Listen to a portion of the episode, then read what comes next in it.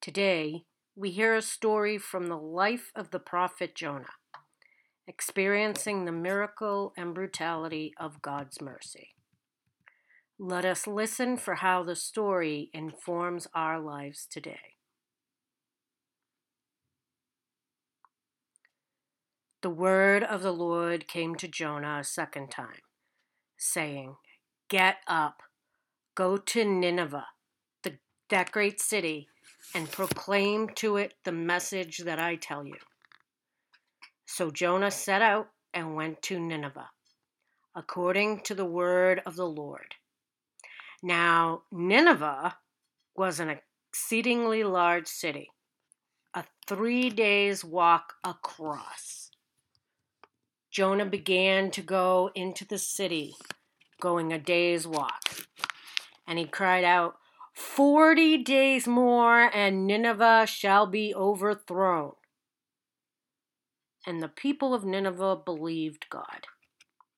They proclaimed a fast, and everyone, great and small, put on sackcloth.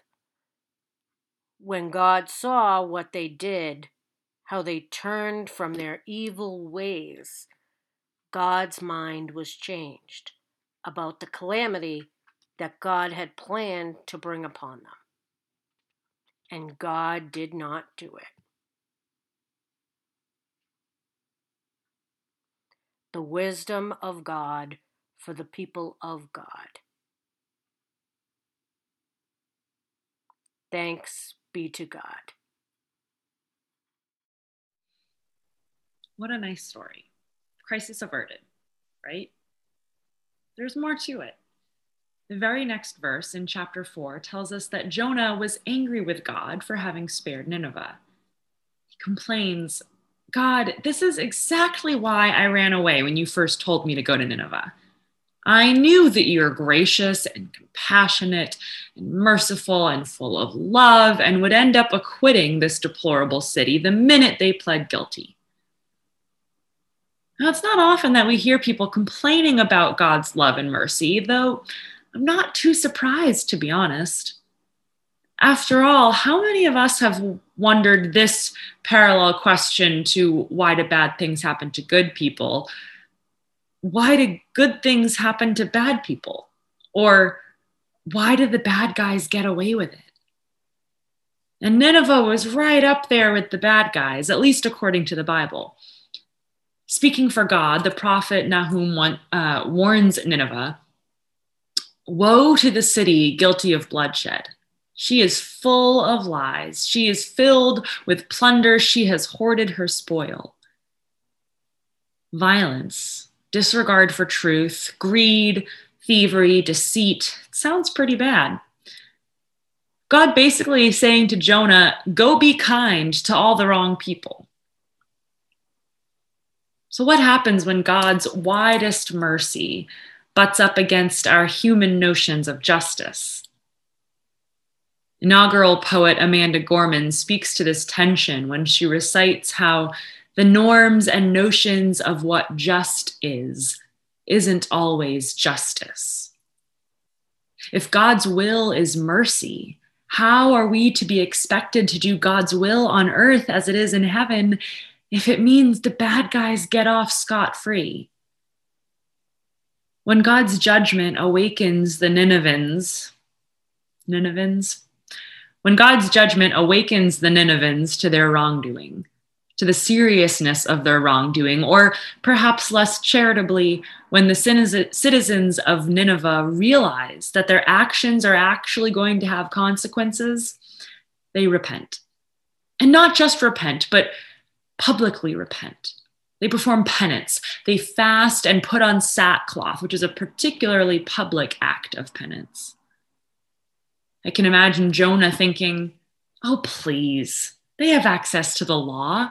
They know the Ten Commandments. They could have followed them this whole time, but they didn't. Nor did they speak out against their neighbors when they broke God's law. How are we supposed to believe that they're being sincere now?